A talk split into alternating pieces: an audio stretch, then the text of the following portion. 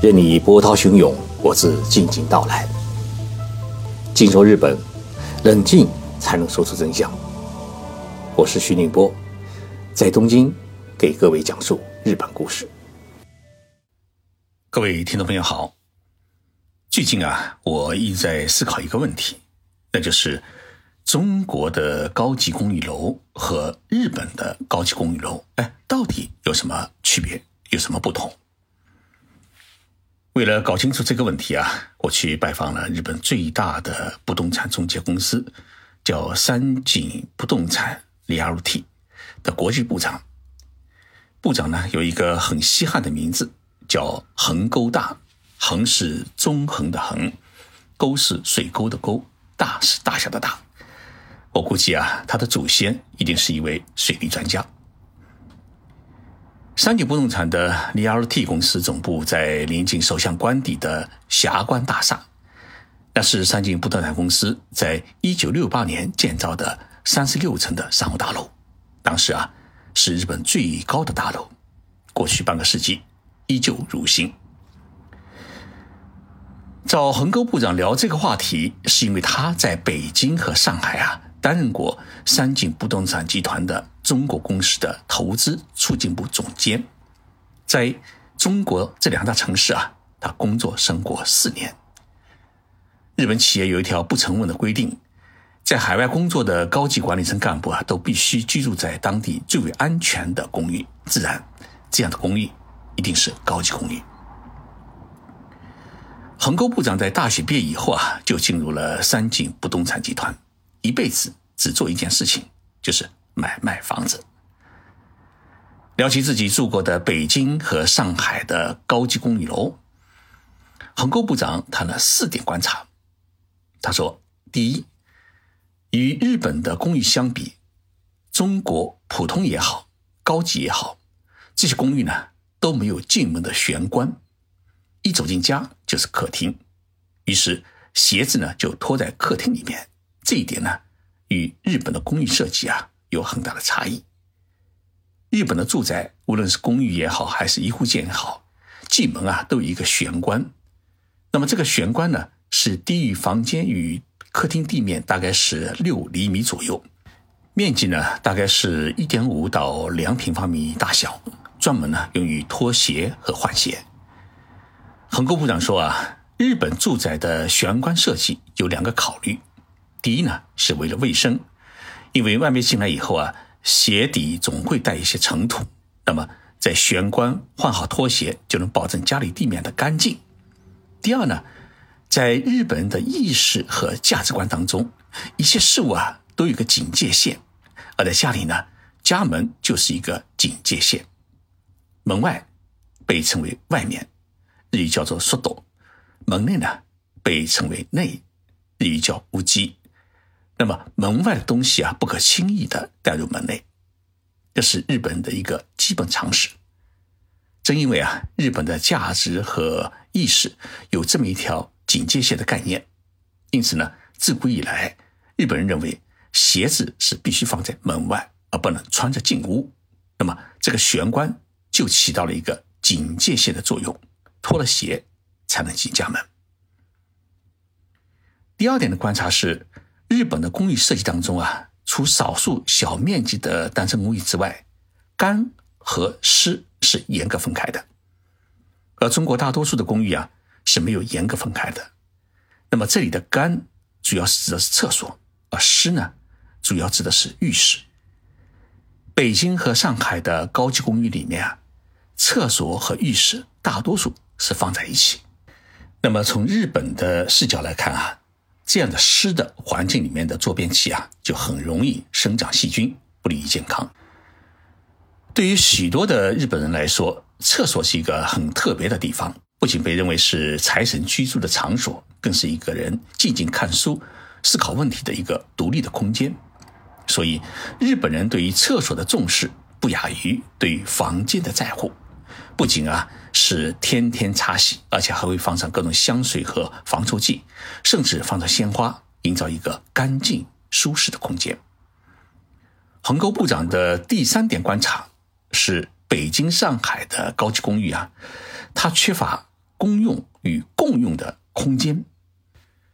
日本的高级公寓大楼里面啊，一楼大厅往往会装饰成五星级酒店一样的大厅，会有沙发、会客区，甚至还有高级的贵宾会客厅。同时呢，大楼里面啊，还有居民共用的健身房、图书室、会议室、咖啡吧和来宾专用的客房等等，尽可能啊。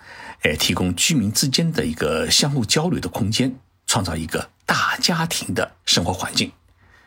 那么，中国大多数高级公寓里面啊，哎，除了健身房，很少有其他的公用设施。观察的第四点啊，是日本的高级公寓楼里面啊，大多会在大楼的高层部分，也就是最好的位置，去设置一个公用的多功能宴会厅。供居民们举行各种沙龙酒会啊，招待亲朋好友聚会时使用。那么餐饮都可以自己带，既体面又省钱。横沟部长说：“我离开中国已经有五年，最喜欢的是中国公寓的层高啊，比日本高朗。我相信这几年中国的高级公寓楼的设计和建设一定会有许多的改变。但是从使用的便捷性和公寓楼的功能性来说，增加一些日本公寓的元素，可能会有更多的高级感。同时呢，也有利于增加居民之间的相互交流，不至于隔壁住的谁都不知道。三井不动产零零二的公司是三井企业集团的重要成员，成立于一九六九年，距今呢已有五十二年的历史。该公司作为日本不动产中介与顾问公司，早在上世纪的七十年代。就在日本的不动产的流通市场创造了两个先例。第一呢，是导入了三井式加盟制度，在东京首都圈的埼玉县、千叶县还有神奈川县设立了十多家住宅销售公司，建立了区域性的连锁网络。第二呢，强化企业的品牌意识与文化意识，创立了三井里 house。那么这个品牌啊。使它成了日本社会二手房交易的一个代名词。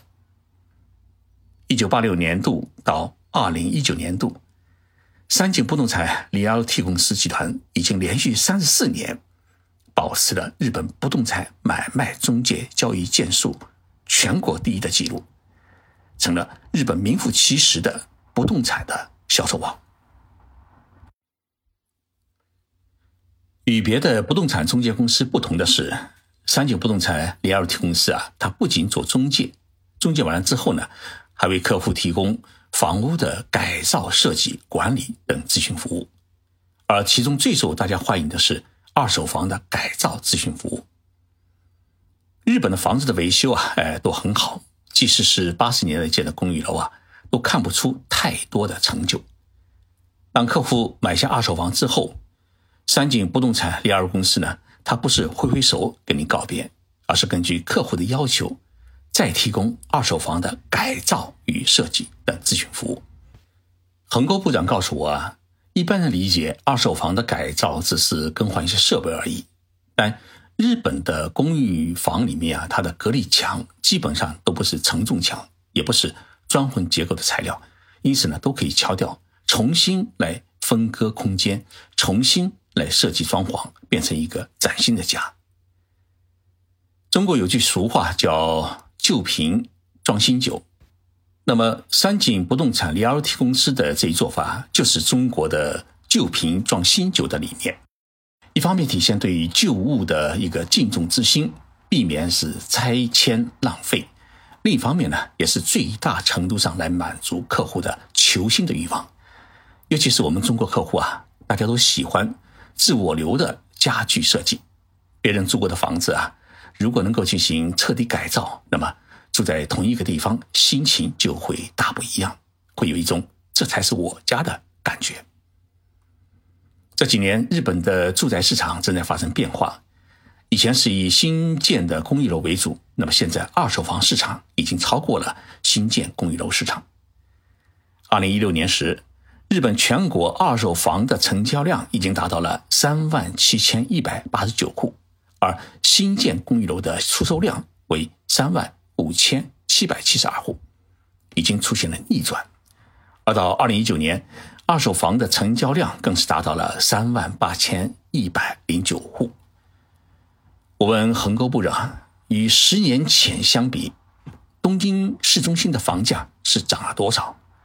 他说：“如果说房价的话，那么范围比较大，因为东京市中心有新房、二手房，也分为公寓、一户建或者投资用的大楼等等。如果就东京市中心高级公寓的二手房房价进行比较的话，那么十年当中啊，大概是涨了百分之三十以上。这几年。”三井不动产 Realty 公司国际部啊，为中国客户提供了许多的房屋和商业大楼的中介服务。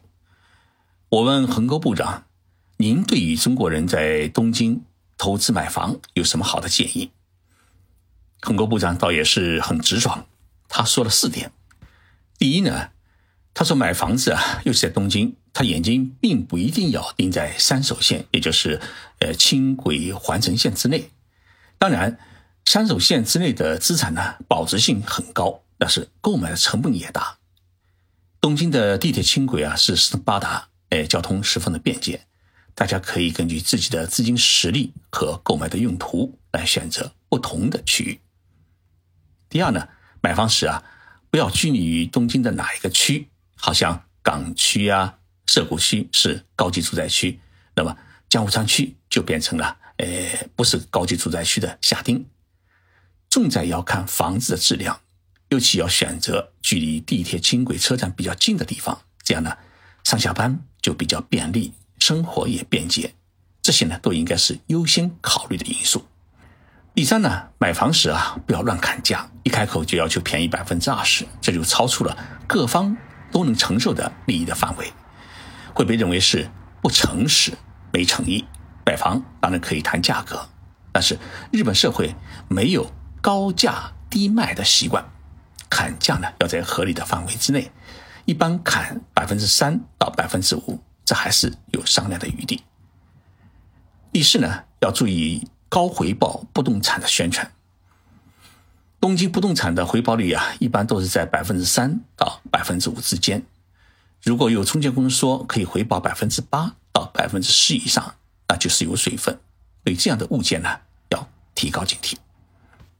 最后，横沟部长对我说：“徐先生，你得告诉一下中国的朋友们，在日本买房子啊，跟拥有日本的居留卡签证啊是不搭界的。日本不是一个投资移民国家，你掏钱买了房子就可以得到日本的居留签证，甚至有说可以拿到绿卡，这都不现实。我们更多的愿意为在日本工作生活的中国人，还有不以移民为目的的中国朋友，提供实实在在的服务。”城市买卖比什么都重要。我听了横沟部长的这话，哎，很诚恳。确确实实，我们目前在一些房屋中介市场啊，有一种说法，说在日本投资买了房子以后就可以拿到绿卡，这个呢，确确实实不靠谱。谢谢大家收听这期节目，我们下星期三再见。